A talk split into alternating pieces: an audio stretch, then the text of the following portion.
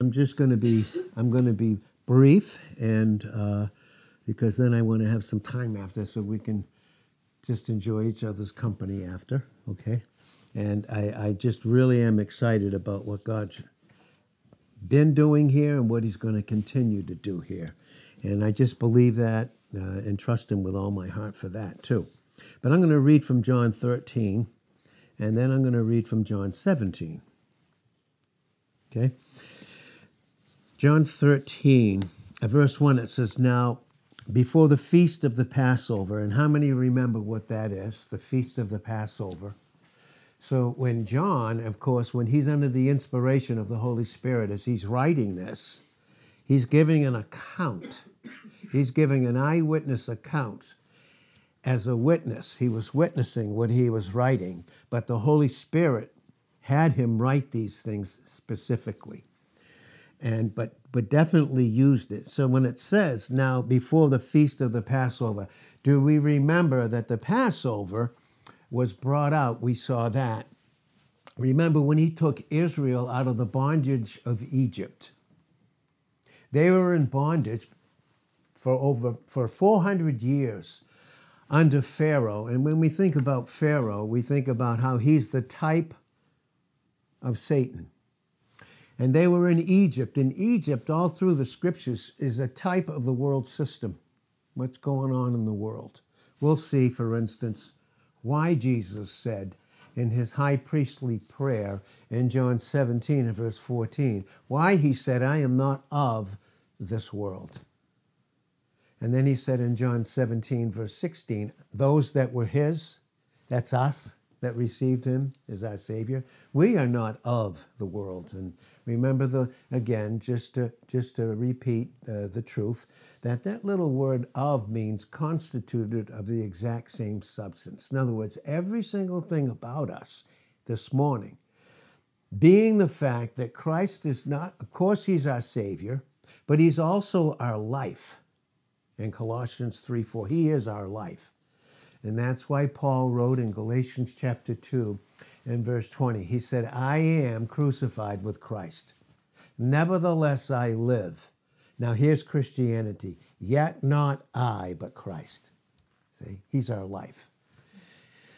Yet not I, but Christ lives in me. And this, li- this life that I now live in my body, I live by the faith of the Son of God who loved me and gave himself for me. And that's a beautiful picture. We're going to see that in John 13 and John 17. How he not only paid for our sins and removed them in Psalm 103, verse 12, as far as the east is from the west, doesn't treat us after them in Hebrews 8, 12 and 10, 17. He doesn't treat us after our sins because Christ died, dealt with us.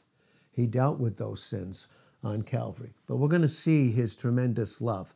But when it says the Passover, remember that was what happened when Israel was 400 years in bondage under, under Pharaoh, who was a type of Satan in the world system. Why? Because they disobeyed God continually. They continued to disobey his known will and his known word because you can't separate God's will from God's word. And as a result, they were 400 years in bondage and they couldn't get out.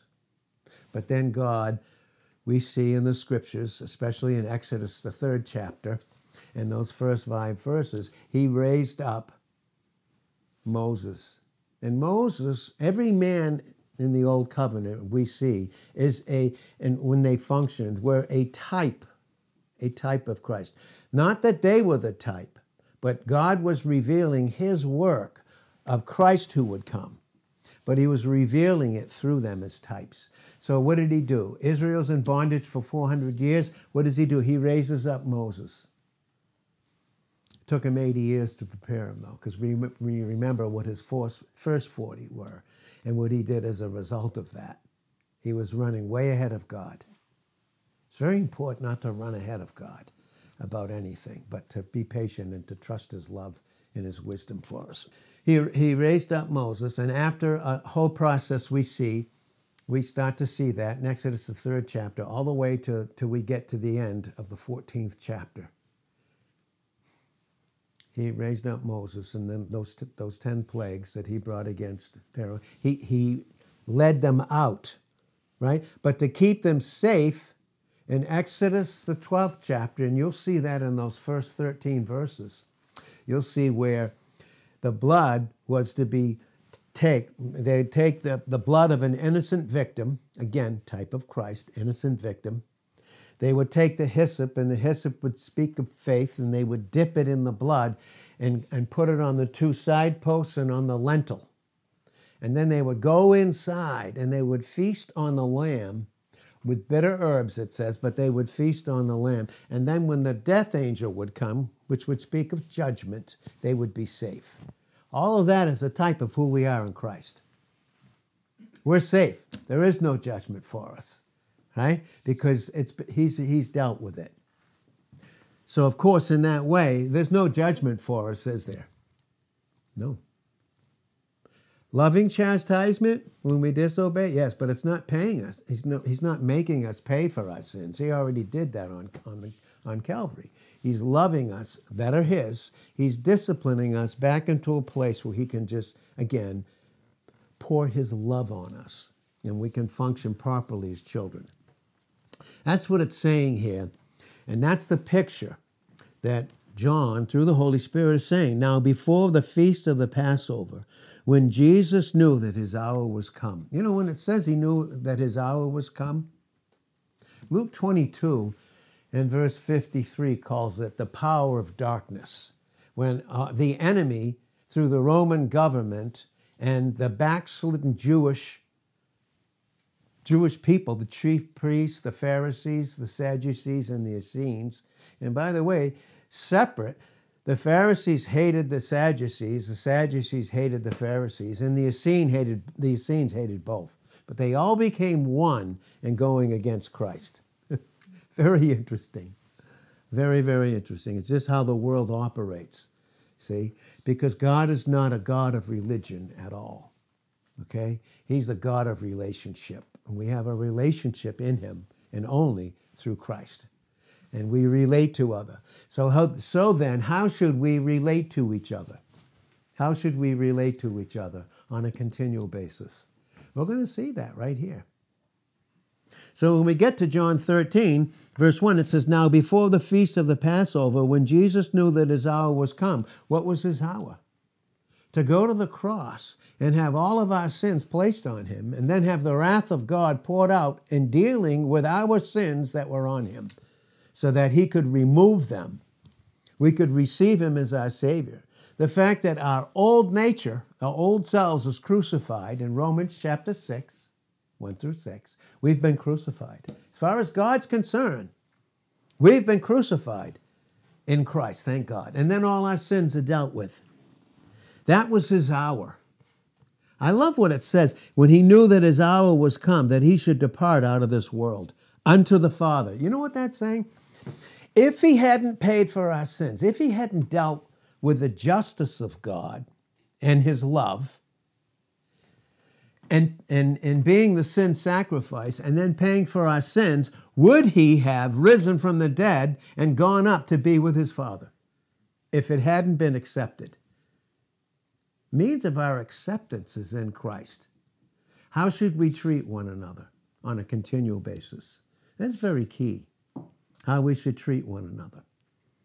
And so again, his hour was come. I love when it says that. His hour was come that he should depart out of this world unto the Father. And look what it says having loved his own.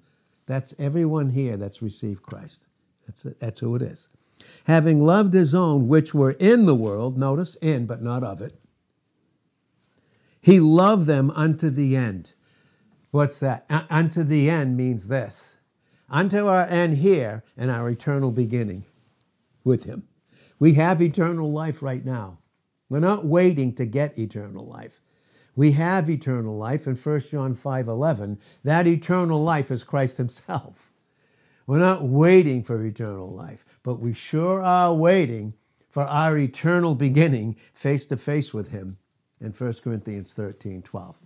How should we face each other?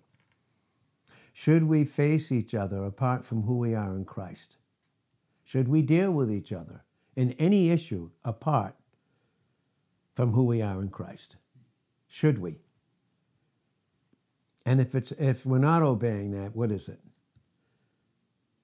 It's disobedience, isn't it? Because long before if I have an issue with someone, long before I ever go to them, if I if I am not right in my relationship with Christ and I go to them, then I go without God and I try to replace him, and all I end up being is a judge. I want to make it clear this morning you can't force fellowship. You can't. You cannot force growth. You can't. And the, and the bottom line in 1 Corinthians 13, verse 5 love is very, very patient and kind. So when I function in Christ in my own individuality, meaning who He made me to be in Him, in Christ, and who Christ is in me, then that when I face another, that's what I face them with with Christ. Anything else is just legalism of the flesh and trying to control. Listen, if I'm not controlled by Christ and his love, then I will approach another believer as a judge. There's only one. Who's the only judge? God. Does God act towards us as a judge now that we're in Christ? Does he? He does not. He took all of our judgment. All that should have come on us, he took. Right? So when Christ is not controlling me, then, then my fallen flesh is controlling me. And when that happens, I will act as a judge. And I will want people to perform. And I will use all my anger and I'll use my irritation and my suspicion to control them to get to a place where I think they need to be because it's about me. It's not even about Christ anymore, is it? We're going to see that here. We're going to see it here. Having loved his own, he loved them right to the end. Now, you know when it says here that he knew that his hour was come? Do you think that Satan and all of his demons and angels that he was getting these people to function like the Jews, the religious system? You know, who's God? Eh, read, read the synoptics, Matthew, Mark, and Luke, and even John. Who were Christ's greatest enemies? The religious crowd of the day. All they were doing, we, we've said this before, in front of Pilate, the governor, right? In front of Pilate, the governor, the Roman governor, they, they, he brought out Christ. Who do you want? A robber, Barabbas, or who do you want? Christ. And they yelled out in John 18, verse 40, not this man. You know how we act towards believers, towards each other, when we don't function in forgiveness? You know what we're saying? To Christ in us, not this man. Nope. Well, who's going to replace him? You ever hear that? Who died and made you chief? Who made you the object? I'm the object, and everyone has to perform when, where, and how, and exactly I think they should. Really? That's God? That's how He treats us? Never. Never, never, never. Having loved his own, he loved them unto the end. Listen to what it says that his hour was come. He knew his hour was come.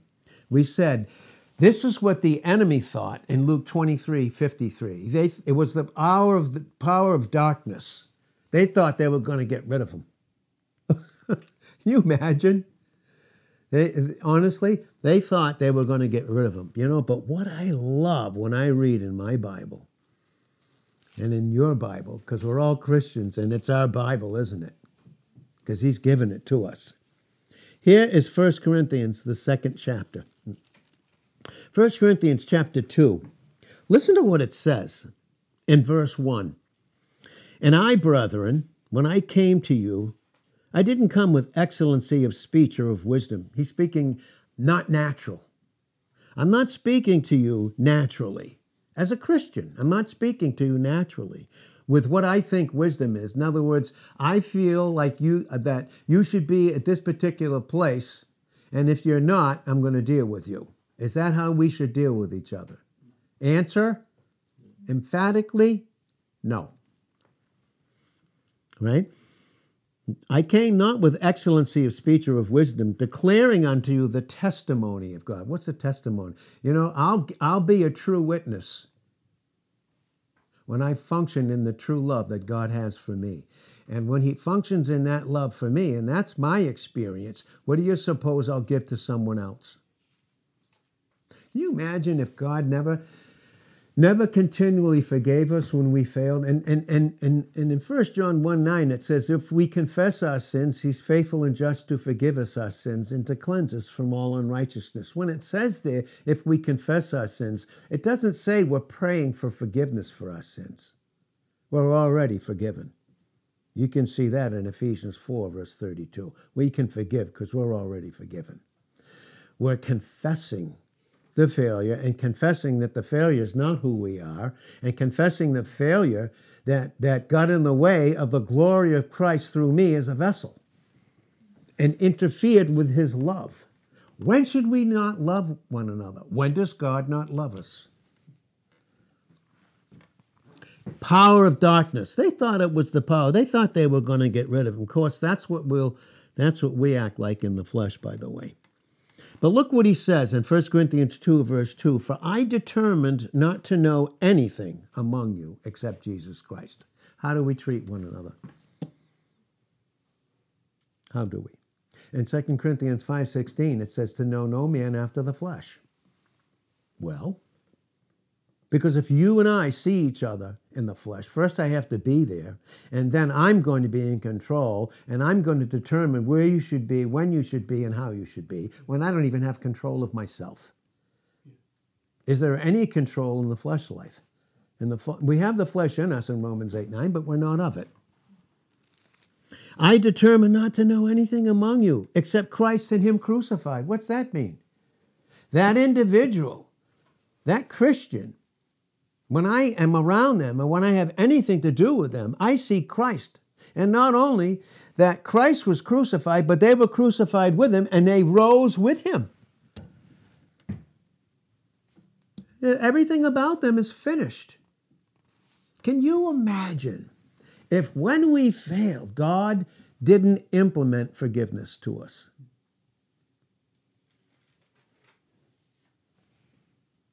Yeah.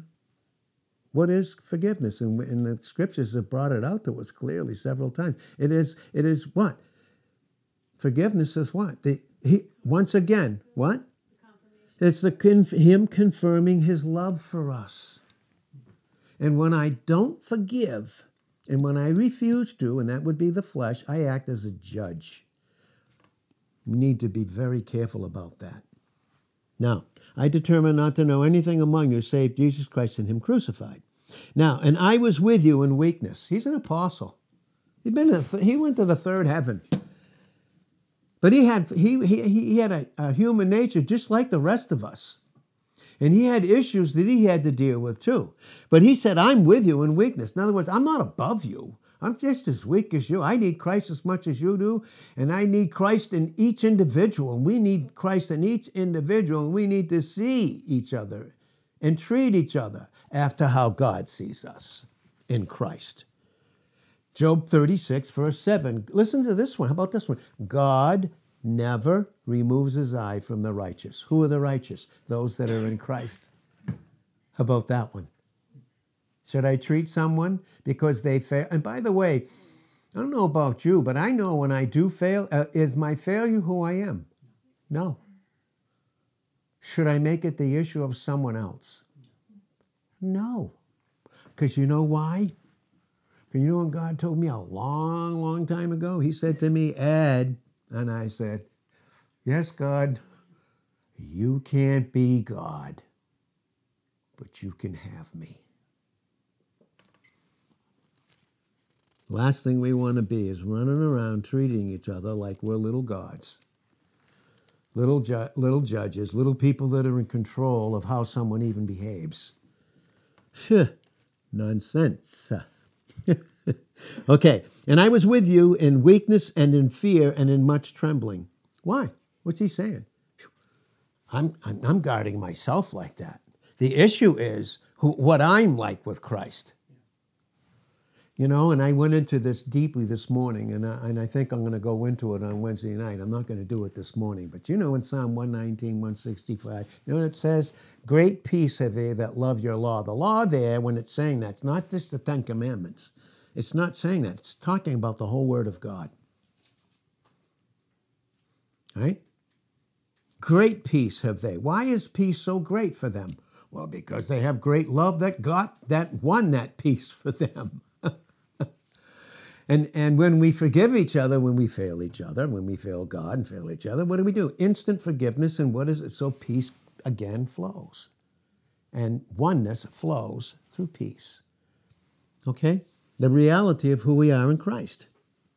And he said, My speech and my preaching was not in, with enticing words of man's wisdom, meaning I'm not trying to control you and win you through what I say you know, like Paul saying, like I think I'm something. I think I'm spiritually mature, and you're not. You're not acting mature, and I feel it's my place to get you right. Nonsense. Nonsense. Okay, it's not your right. Your right is to pray if you can't have fellowship with them, and to instantly forgive them, lest if you don't, when I don't forgive, is that sin? Yes, it is. Psalm 119, 165. Great peace have they that love your law, your word, and nothing will offend you. The only area that anyone can ever offend me is in the flesh. The fact that they're offending me is the area that God is bringing out that needs to be dealt with. All the while, we want to blame the other person for not living up to what we think they should. Who are we?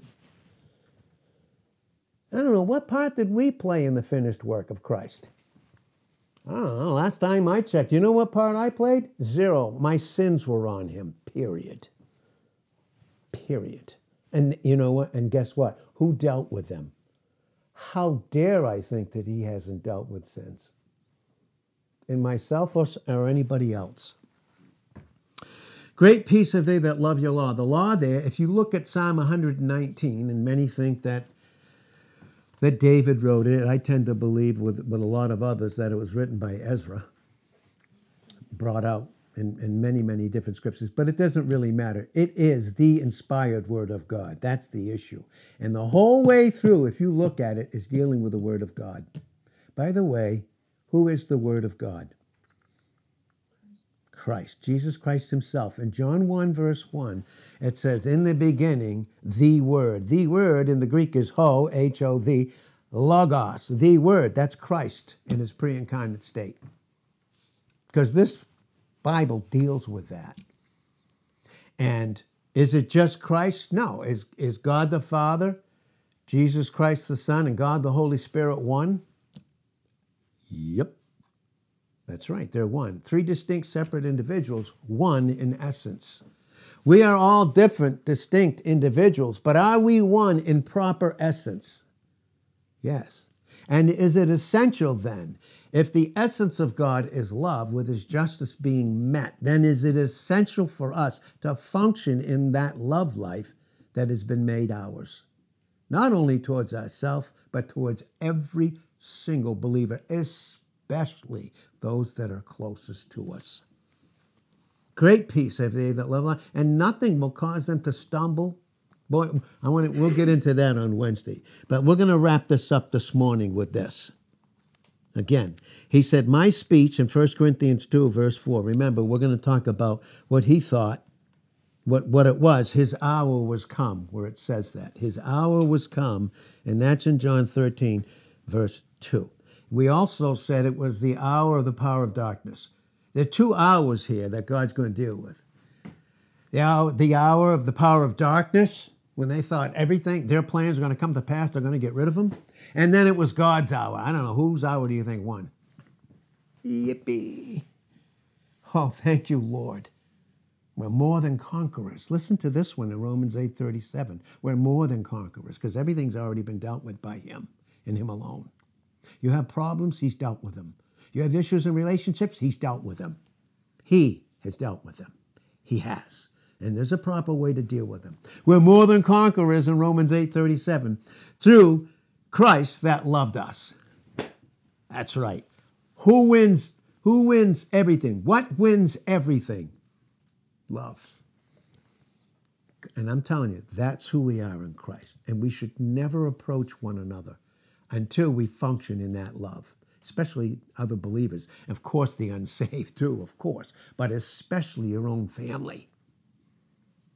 It's critical. So he said it was his hour as we're going to close this up.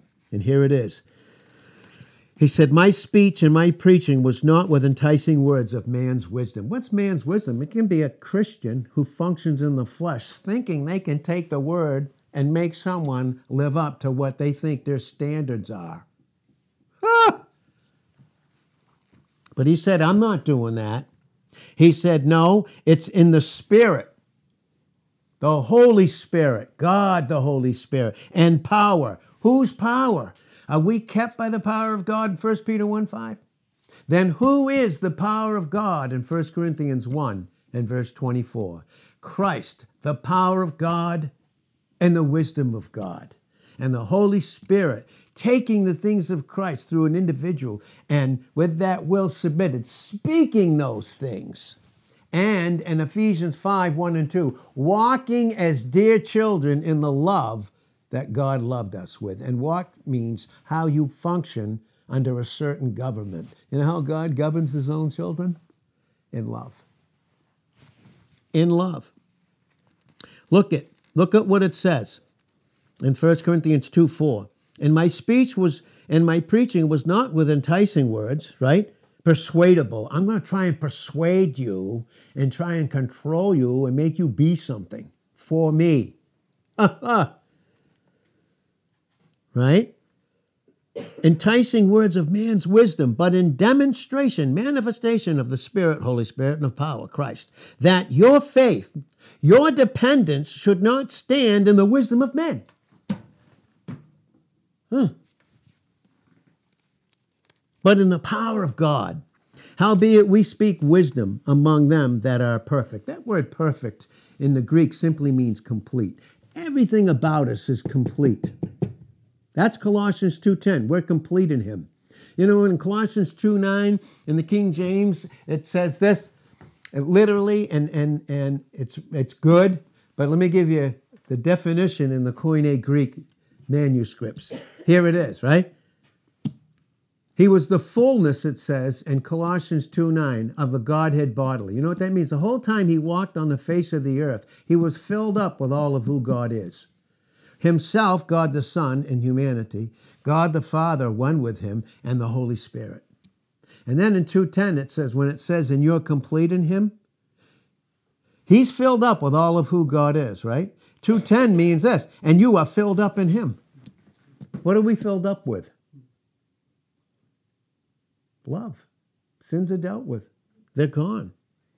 So as we as we close this, listen, I, he speaks wisdom unto them that are complete, yet not the wisdom of the world. Listen to this one, nor of the princes of this world, those rulers, the princes of this world, right? All behaviors caused. The Pharisees that hated him, Christ, the religious crowd of the day, that handed him over to the Roman government to murder him, to crucify him, as they screamed out in John 19 15, crucify him. You know we would say today? Murder him. And even Pilate in John the 19th chapter found no fault in him. they hated him without a cause. John 15, 25. Psalm 69, verse 4. Psalm 35, verse 19. They hated God without a cause. Now, has God dealt with everything about you and I in Christ? Then where would our hatred come from? Without a cause. There'd be no cause. Mm-mm. There'd be no cause not to forgive. There'd be no cause whatsoever. Because if you don't function in love towards one another, what do you suppose you function in? Hate. I don't know. Do you hate? Do you hate the one that Christ has made his own? You have something against him? You want to hold him in prison? You want to put him on? Imagine if God treated us that way. You know, one thought of sin. In Proverbs 24, verse 9, the thought of foolishness is sin. Just the thought, one sin, and we would have been in hell forever. One. And how many has he paid for for us? Come on nor the princes of this world that, that come to naught. But we speak the wisdom of God in a mystery. Not that it's mysterious, it just was being revealed at this time. Even the hidden wisdom, which God ordained before the world unto our glory, because Christ glorified him, and we would be in him. Look at verse 8, which none of the princes of this world knew. For had they known it, they would not have crucified the Lord of glory. That was his hour to finish everything about us, to deal with anything. Listen, he would deal with anything between the individual and God. He removed all the distance. I don't know. Is there any distance between us, who we are in Christ, in our relationship? Is there? Should there be any distance? Because what is distance? What is death? Death is never extinction, it's just separation. You find that word in any dictionary. That's what it is. It's not extinction, okay, at all. It's just separation. I live separated in my relationship. So if you look at John the 13th chapter, look at what Jesus did. And who did he do it for? Who was he doing this for? He's doing it for every one of us. But in this particular case, they were his disciples. After he had done all of this, didn't they all forsake him? In Matthew 26 56? Didn't Peter follow him afar off on a hill in Matthew 26 58? Did he not? He did. That's right. And you know we'll follow him afar off. And we'll follow others afar off. But you know what that hill's called? It's called self preservation. There's areas I want for me. And God, I got no room for you. Christ, I got no room for you. Holy Spirit, I don't want to hear it. I don't want to hear it. Okay. And you know what anger does when it's not dealt with. That's Ephesians 4:26. It says, "Be angry and sin not." Better figure that one out. Be angry, but don't do it in sin. Where should we be angry at sin, at, at sin first? Right here. And who's who else's business is it? That's right. Period. Right? Look what he did. Having loved his own which were in the world, again, not of it, he loved them unto the end. Supper being ended, the devil now being put into the heart of Judas Iscariot, Simon's to betray him. Listen, we can never be possessed. The devil can't possess a single believer, he can't touch our position in Christ. That position speaks of our relationship. Our relationship, sin can't touch. I'll tell you what it can touch is our experience. And don't think that Satan won't use a believer to accuse another or to condemn, because he will. Especially when we think that we have arrived and others haven't. Got to be kidding me. The devil now being put into the heart, his mind and his emotion, Judas Iscariot's sons to betray him. Jesus, knowing that the Father had given all things into his hands. How many things were given into his hands? I don't know. All things? and that he was come from God, went to God. He rose from supper, laid aside his garments. This is a picture of him laying aside his deity, the outward glory. Just incredible. You want to talk about humility? How Christ, God in humanity, is treating sinners. Is he treating them after their sins? And does he even know what they're going to do before they even do it? And look what he's doing. He laid aside, right, his garments and took a towel. He's laying aside his outward deity. You, you can't lay aside deity. He could never, he's deity. But he could lay aside the outward manifestation of it. That's why it says in Isaiah 53 uh, and verse 2 there's no beauty in him, no physical beauty in him that we would desire him. So, in other words, when you see all those pictures of Jesus, he's got long hair and beautiful. No, it says there was no outward form and beauty that you would desire him. It would come from within. You'd see his beauty, his heart. Right?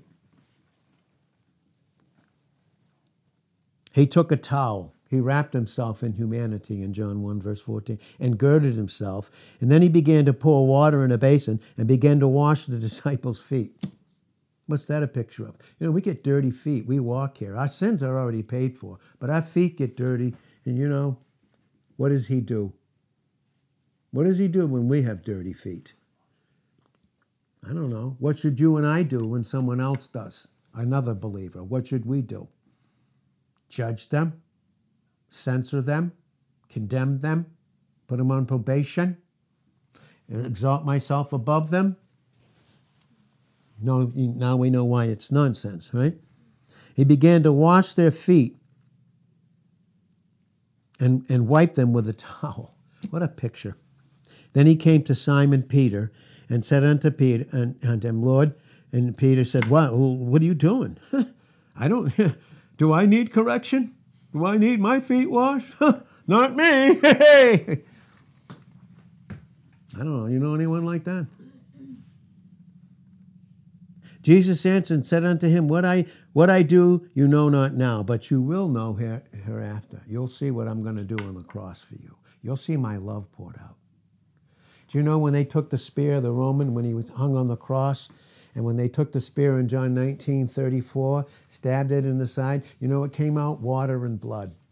We need two things. His blood paid for all our sins and cleansed us once and for all. Now we need that water to cleanse our feet. That's what it's talking about here and bringing out beautifully. You will know hereafter. Peter said unto him, You will never wash my feet. Boy, he was something, wasn't he? Whew. Yeah, he was something. Whoa, Peter, hey, wash their feet. Not mine, really. Peter said, You will never wash my feet. Jesus answered, Listen, if I wash you not your feet, you have no part with me.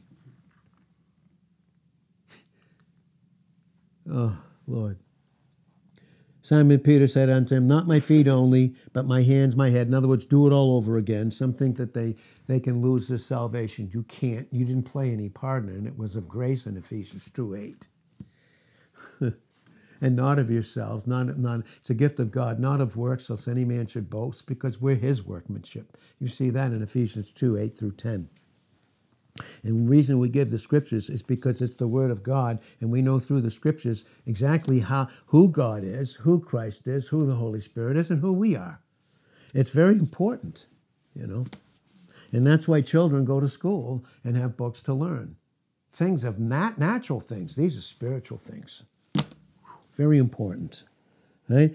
And then Peter said to him that, and he said, No, he that is washed, in verse 10, doesn't need to the only thing he needs washed is his feet. That's what he needs. You know what? When we forgive each other, what are we doing? We're realizing that Jesus, okay, is what? Does he wash? Should we wash one another's feet? In other words, in terms of forgiveness? Are we already forgiven? Do we have to? Some think they have to pray for forgiveness. Doesn't say that. No, it doesn't say that for believers. We don't pray for forgiveness. We confess we're forgiven. 1 John 1 9. And I'm gonna I am gonna this is three strikes you're out, the final close. Here, Ephesians chapter 4. I'll read, I'll let the word speak for us, right? Ephesians chapter 4, and it's very interesting how it flows. Ephesians chapter 4, look what it says. Verse 26. Listen, Ephesians 4 26. I'm going to read it, the scriptures, they can speak, and I'm going to stop. And you guys can hold me to it. Be you angry and sin not. Let not the sun go down upon your wrath.